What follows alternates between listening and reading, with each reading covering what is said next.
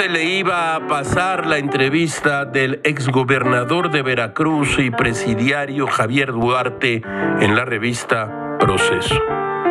Escuchen esto. Si no pagaba, iban contra mi familia al más puro estilo de los Zetas. El dinero para pagar la extorsión me la dio el expresidente Peña Nieto. Me lo mandó con un amigo que tenemos en común. Hay un cargo de conciencia del presidente por lo que yo estoy pasando.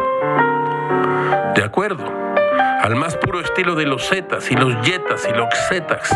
De los cargos de conciencia del expresidente Peña, Gil no puede dar noticia. Pero por lo que se ve en la revista Hola, le tiene sin cuidado el gordo Javidú.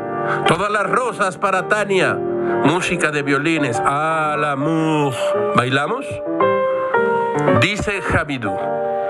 Soy un chivo expiatorio, no hice lo que dicen que hice, robarme el dinero. Mi detención sirvió para ganar la elección del Estado de México en un país con la coyuntura del escándalo de la Casa Blanca, las constructoras y Ayotzinapa. Bien, piensa Gilgamesh. Entonces usted es un héroe del PRI del Estado de México. Eso ya lo sabíamos, por cierto. ¿Para qué más que la verdad? ¡Al amor! ¿Bailamos? Interrogado sobre si se robó dinero del erario, responde Javidú.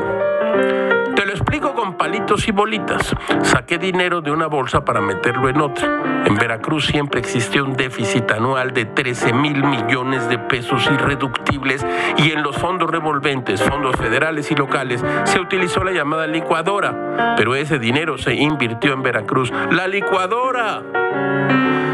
Ay Dios, la licuadora. Todo es muy raro, caracho, como diría Antonio Machado. En el análisis psicológico de las grandes traiciones, encontraréis siempre la mentecatez de Judas Iscariote.